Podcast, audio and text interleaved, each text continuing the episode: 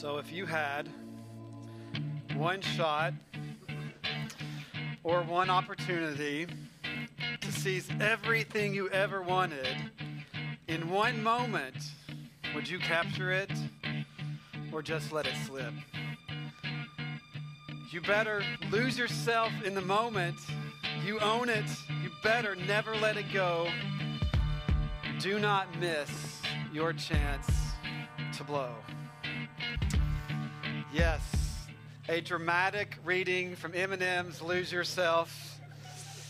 You know, I was watching the Super Bowl a week ago, and this uh, song, which crazy enough is now 20 years old, and how insane is that? It's uh, freaking me out. Um, but you know, even if, even if a song is 20 years old, you've probably got this on a playlist. It's on one of your workout or running lists, whatever. Like, because it's just a great song. And like, and so I was just we were we had a new series and we were calling it Lose Yourself. And I was I was kind of preparing for this as we're starting. I was just thinking about titles, and this song has been in my head this week. And so.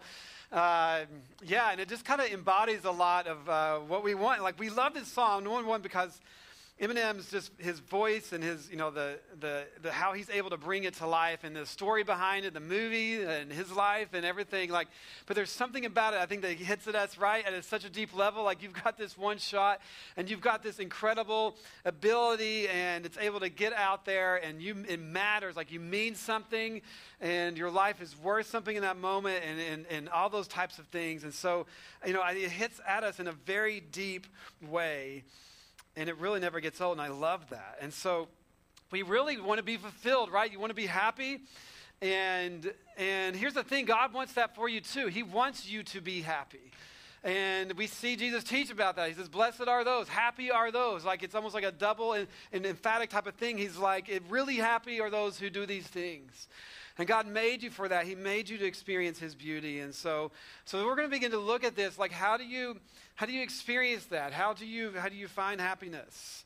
And we're going to be looking at the life of Christ and exploring this idea of what it means to lose ourselves.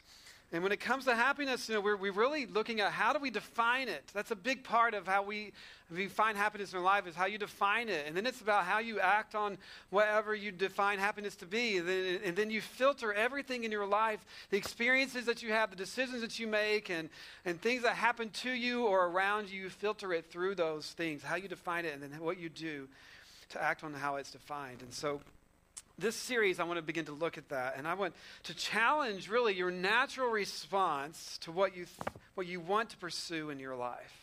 And I believe many of you are here today because you've been pursuing that and you're still kind of seeking that out. So, to redefine a little bit what happiness can be, and to even change our actions or begin to filter differently how we go about this.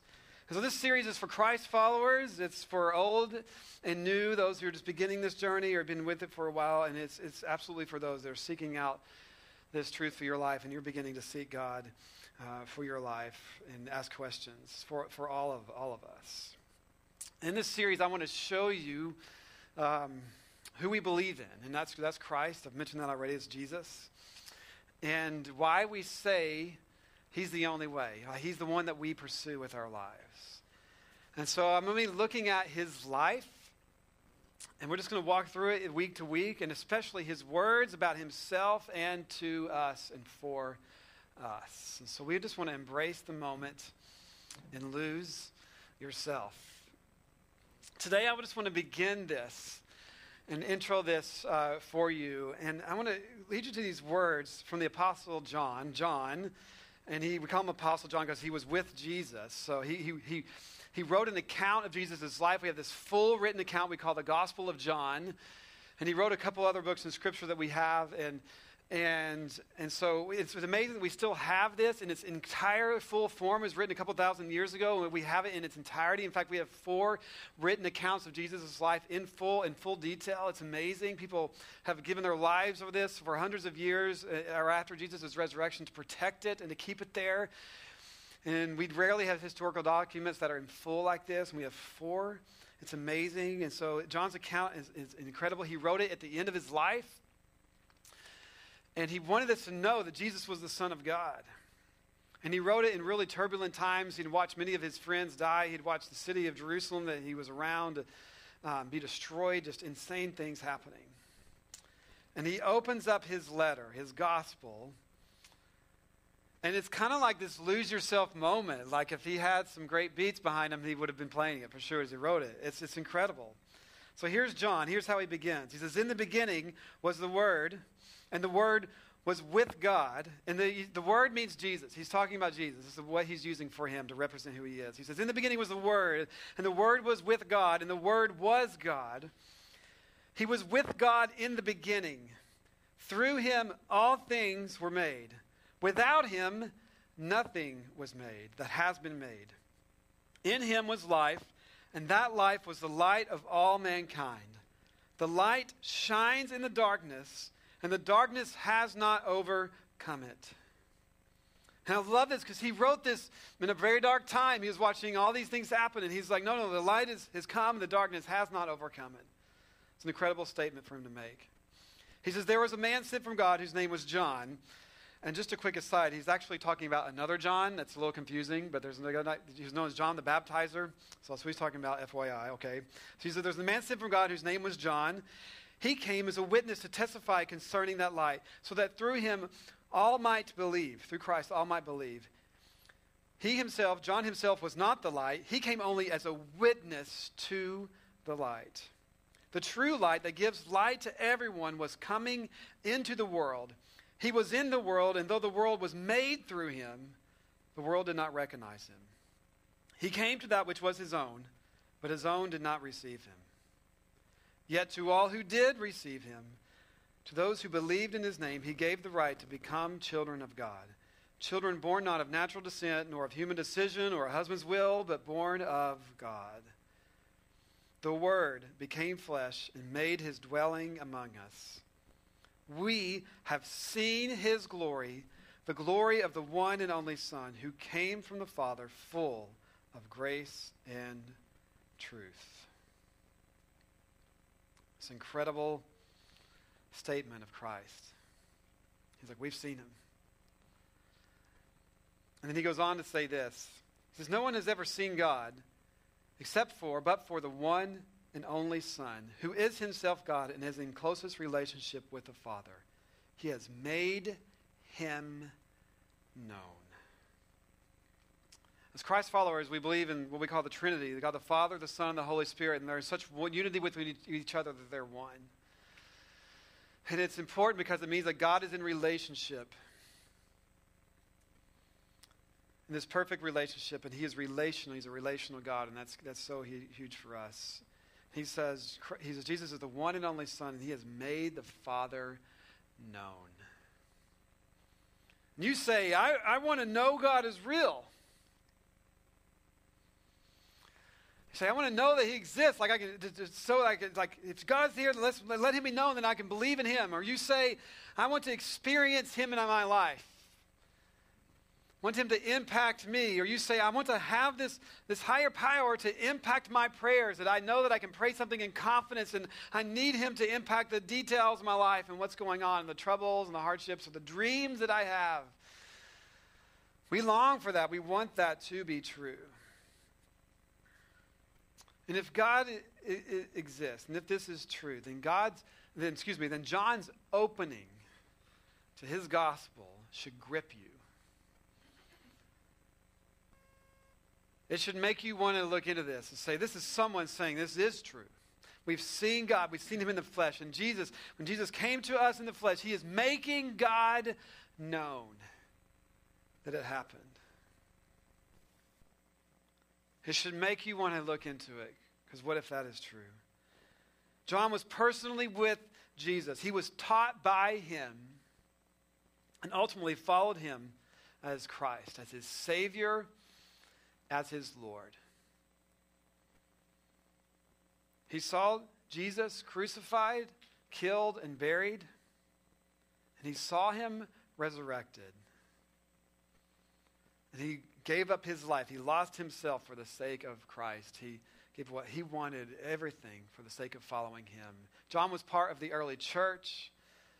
In, in the church that exploded just as like Jesus said that it would, and the church took off and it faced insane opposition and And the fact that the early church existed and what happened there is an incredible proof that Jesus is the Son of God and that he existed because it's, it's, it's, it's, it's impossible to explain what happened with the early church. It's incredible. And he was part of that. He was around Ephesus, the church in Ephesus. Anyway, and John, John here is saying that Jesus was with God in the beginning, that he was God, he's part of creation. It couldn't have happened without him, that he is the light and the life of, of, of the world and that he has made God known to us. And so, as Christ followers, everything for us starts with Jesus. Everything starts there.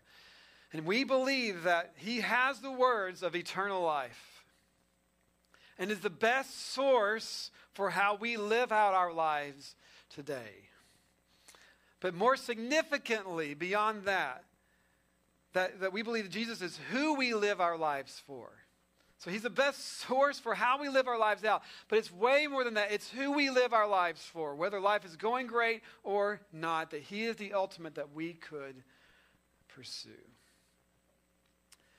So this series, as I mentioned, is really, we're just going to look at Christ. We're going to look at his words and begin to to seek that out. And this is so crucial for us to constantly be reminded about over and over again. And so today I just want to begin with painting a picture and helping us see and understand God's heart for us. And Jesus, when he taught, he taught a lot in stories, and they were called parables, and it was just a story to illustrate and help people understand something in a deeper way. And a lot of times they, they didn't always get it, and sometimes they did. And Jesus is a phenomenal storyteller. He understands our hearts. We love stories. And I, he would, if Jesus were around today, he would be a phenomenal movie director and producer. Like, we would love it. And I think this is total like random sidebar. I think like he's really disappointed at how cheesy like Christian movies are like these days. Like they're so bad, in my opinion. Like if you like them, I'm sorry, you know. But like Jesus, like man, look at the Marvel movies. You guys have blown it. Like I mean, come on now. Like like he'd be he's such a great storyteller, and you'll see this in a little bit. He grips your heart. And we're going to look at a specific story that's found in the Gospel of Luke and a parable that he shares. And it's one of the longer ones and more detailed ones that, that we have written, written about. And if you've heard this story before, I want to try, want you to try all you can to re-engage it in a new way. And here's why. Because as we look at Jesus' life and his words over the next several weeks, uh, we're gonna we, we need to remember and know that Jesus is showing us the Father. He's showing us the heart of God. He is a direct reflection of Him. And so, how can we understand and know God? What does He think about us? How, how all these different things? Well, we look at Christ's life. He has made Him known. And so, we're going to look at this story. If we look at this story, it's found in, in Luke chapter 15, and, and we're just do part one. We're going to get the first part of it today. Next week, we'll, we'll continue it and finish it out. And it's a phenomenal story. And it's a story about two sons. And it's well known, it impacts even culture even today, whether people even realize it or not. But it has this epic act of betrayal and tension just right off the bat. The, the, listeners would have been just like blown away. So it's gripping. And so when Jesus told it, they would have, like, his audience, he had an incredible audience of very religious people, those who were not, and, and people that the religious people despise. It's actually what brought Jesus to tell this story. And all of them would have been gripped, and it still does today, in my opinion. And so in the middle of this story of the two sons is a father. And there's a father that's kind of a central part in between them. And I'm just going to give this to you up front. As Jesus is sharing this parable, the father represents God.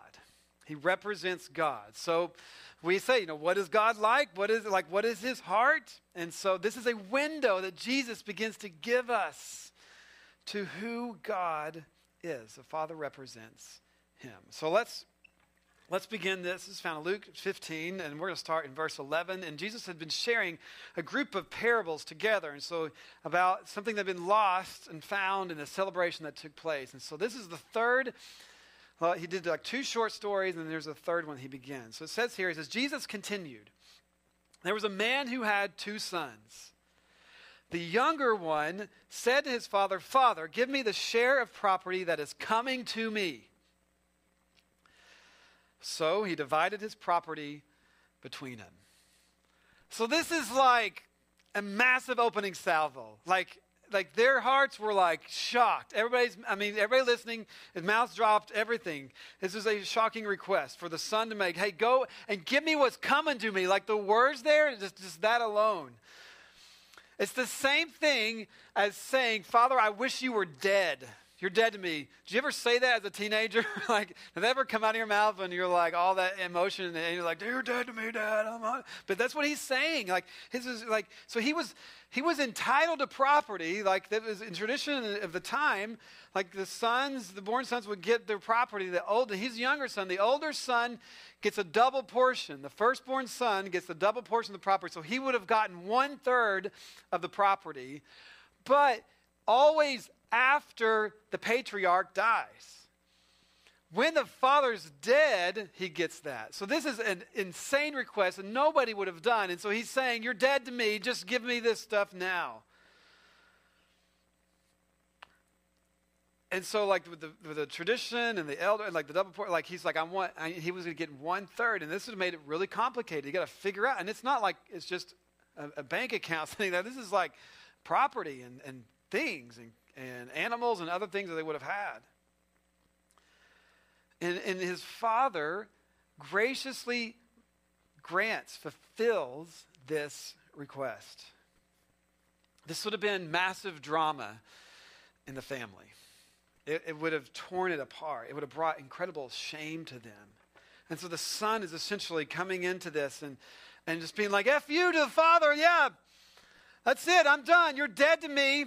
He's got his fingers up in the air, right? He's like, Give me my stuff. Let's just figure this out. And I'm out of here. I'm gone. That's what he's doing. It's just shock. They're ashamed. This would have been like whoever people could have known them would have known about this, would have been all that people would have talked about. It was insane, insanely rebellious. And the father's letting him do it. And They would have had to sell the property, figure out what's a third. It would have been a massive liquidation of assets. It would have been really hard and complicated. And he does this. So the, he's off. The younger brother goes off. He's got his scorned playlist queued up on his AirPods. AirPods.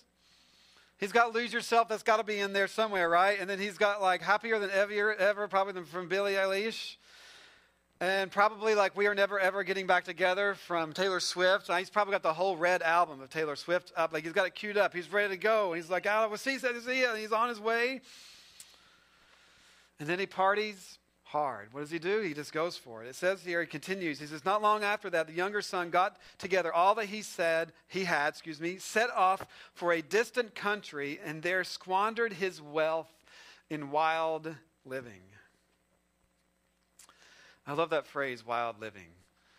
Like I, like you know, this is originally written in Greek, and there's several English translations of the scriptures we have, and so it's kind of fun to go through them. And it's like riotous living, and like I don't know, there's debauchery, and there's all these. It's just kind of a fun phrase to kind of translate. And and he's just going for it. Like, what's a young guy with an insane amount of money? He's not going to be responsible with his money. Like we can already kind of tell that his, his brother later fills us on later on the story the details of what wild living meant. Essentially, it's engaging in all the passions a young man would have been able to have, which included prostitutes, just everything he could possibly think of, and being wasteful. It says he squanders everything, blows it. Everything his father had worked for, all that, so Jesus continues. He says, After he had spent everything, there was a severe famine in that whole country, and he began to be in need. Now, this is when he needs wealth and property, right? And a famine begins to hit the country that he had gone to. It says, So he went and hired himself out to a citizen of that country who sent him to his fields to feed pigs. Probably the worst and lowest type of job that you could get. It's the one that nobody wanted to do, essentially. It says he longed to fill his stomach with the pods that the pigs were eating. But no one gave him anything. Like he couldn't even beg. Like this is beyond desperate. This is an insane situation. But, but the bottom of the bottom And he can't even get food by begging from people. No one will give him anything. He's incredibly desperate. So it says, when he came to his senses, he said, How many of my father's hired servants have food to spare? And here I am starving to death. I will set out and go back to my father and say to him, Father, I have sinned against heaven and against you. I am no longer worthy to be called your son. Make me like one of your hired servants. So he's humbled. Like, this is a big humbling, right? He's, he's hit bottom. He says, so, so it says here, so he got up and went to his father. And so this is it. Like, this is, this is moment, like Jesus is, is sharing this in front of his audience here, a, a very mixed audience. And this is major. And those listening, several of those listening were like, "Oh, what's going to happen now?" Like, man, like, because this son's representing, you know, you know. Anyway, all that all that's happening. And Those listening, they would be getting excited. Some of them would, because they, they have to be all in at this. Even though there's people that didn't like Jesus, but they like they're all into the story, because this son is going to get what's coming to him. Like he's got to go back to the father, and they're ready for him to be like, "You can't come." Like I don't know what the answer they're thinking, but you can't come here.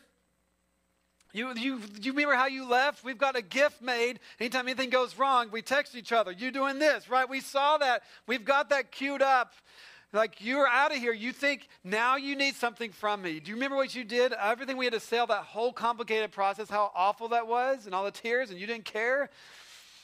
Like they're ready for the for this moment of unloading. Like he's going to get what's coming to him. And they're going to be excited about this part that's coming. And so the son's got to go home.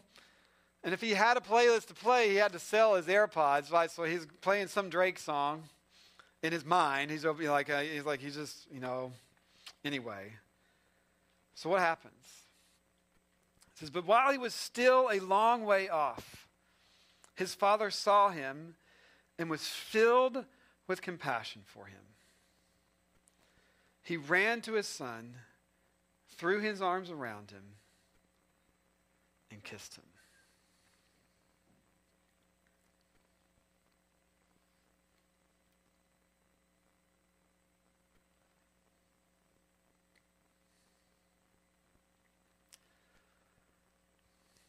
That's not what we were expecting, right? Like this this was the biggest shock of those listening. Remember, this is who's, who's the Father? The Father is God. Had compassion for him. He ran to his son, threw his arms around him, and kissed him. Continues, it said, The son said to him, Father, I have sinned against heaven and against you. I am no longer worthy to be called your son. And he's right. like, like he should be disowned. He disowned them. He's right. I love this. The moment of admission, the moment of the shame and everything, admitting to all that, is this moment of incredible uh, response. So it says, it says, But the father said to his servants, Quick, quick, bring the best robe and put it on him put a ring on his finger and sandals on his feet. And bring the fattened calf and kill it. Let's have a feast and celebrate.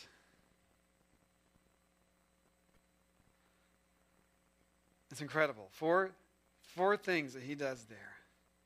He says, For this son of mine was dead and is alive again, and he was lost and is found. So they began to celebrate.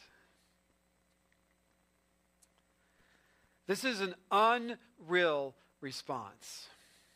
And everything he said, like he's like, hey, when we read this, we're like, all right, you got some clothes for him. Like it's all right, that makes sense. Like a food, like just, but like this is major. Like everything he's saying is is is massive. And so those listening are just like blown away and shocked. Like he says, bring a robe. He says, the best robe, not just any robe. Find the best one that you can. The robe represents the, it's for the guest of honor. The robe is for the guest of honor. The ring was a symbol of authority, it was a symbol of belonging. You belong, you have position. I mean, you think everything that the son did, right? Like, you have position, you belong. The shoes, he says, bring sandals for his feet. That would have been reserved for the non servants, those that were just the family. It was a, a, it was a picture of being fully restored. He says, bring shoes for his feet. Not everybody get those. And then, this is my favorite one. He says, kill the fattened calf. Like for us, it's like the most expensive steakhouse you can go to, right in the city. Some of you are like, I don't eat steak. Like, I don't, I don't know what that is for you. It was reserved for only the most special occasions. His lavish. It would have been a lavish engagement and feast. It's a full outpouring. The robe, the ring, the shoes, and the fattened calf. You ever, uh, did you ever have someone in your life growing up that just spoiled you? Like, you ever grant, like, usually grandparents get credit for that.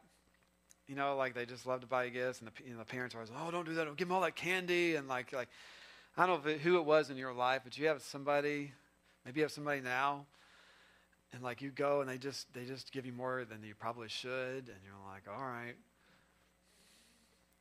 you know that, that feeling you can't wait to see you love that person you don't know if you love them because of who they are or just because of the stuff they get you but you love it like you really love it this last friday uh, i took my taking my kids out to breakfast they were off from school and so we went to uh, what's now the Life Pancake House Factory. I don't know, Life Pancake. It used to be Brownstone Diner. I call it Brownstone. I'm to change it. Anyway, Life Pancake over here they're like, they're like, where are you going to go? They're like, let's go to the pig. We want to go there since it's changed and everything. So I was like, all right. And I'm just sitting there with them, and I'm looking at this menu, and the pancake menu, it's like everything a kid would ever want. Like it's there's there's M&M pancakes, and there's other things, and I just feeling impulsive. I looked at them and said, "You guys pick whatever you want in the menu. Get whatever you want." I said this to them out loud. And I was just fascinated to see what are they going to get. Like, like they're going to read this menu and see this, and I just wanted them to read it and be like, I can get whatever I want. And so they just took advantage of it. They all got their thing. Nobody got the M&M pancakes. This little, I was, I was shocked. But somebody got Nutella and some of this cheesecake something. And anyway, and and they just order. And then the waiter walks up, and he just, it's like he knew. And he's like, so when I'm ordering the pancakes, it was like, well, do you want to add? he's like, and this is, I mean, I knew automatically it's enough. You got to go to a diner, a Jersey diner, whatever you order is enough. All right. But he's like, Do you want to add bananas, blueberries, or strawberries? She's like, Yeah, yes. And then somebody else like, do you want to add meat to the side of it? Yeah, I, will take bacon. And they add add bacon to it. The other one's like, would you like to add? And it wasn't like, do you like things come with stuff. This is no, this is adding. And I just like I was like, I was like, How did you know? Were you eavesdropping on this conversation? He's like, I'm getting a massive tip today. Like, he's like, I'm going for this. And he's like, Do you want to add home fries? He's like, Which ones? He's like, Yes, I would. And I just let them say yes. And I'm like, How high is this bill going to be? it was high. Kids are expensive. And so, and we just had the best time. We goofed off, and it was like for me and them, it unlocked this joy and just of, of, of whatever. And it was a lavish breakfast. We didn't eat till dinner. And like, that's picture your father. What kind of father rewards someone like this?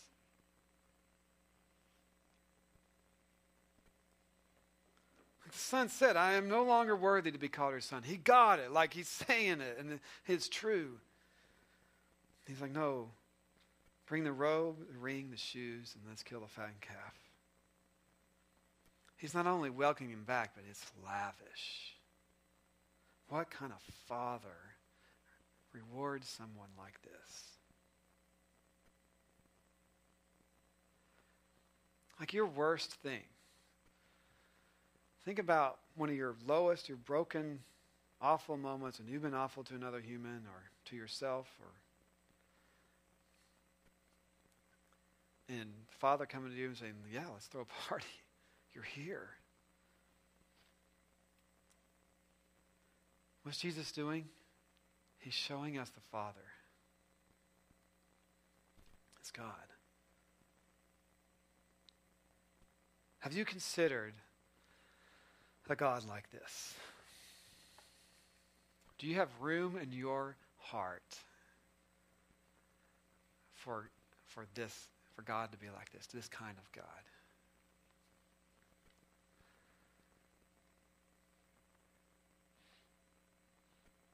He is love. That is who he is. He is rich in mercy and grace. That's how he describes himself. I'm more like, God, when's the lightning coming? Like, that's how we've been taught, right? Like, what kind of father would love us like this? This is who we are pursuing, and you are invited in this conversation over the next several weeks. Let's pray together. Jesus, we love you. We thank you so much for your heart for us.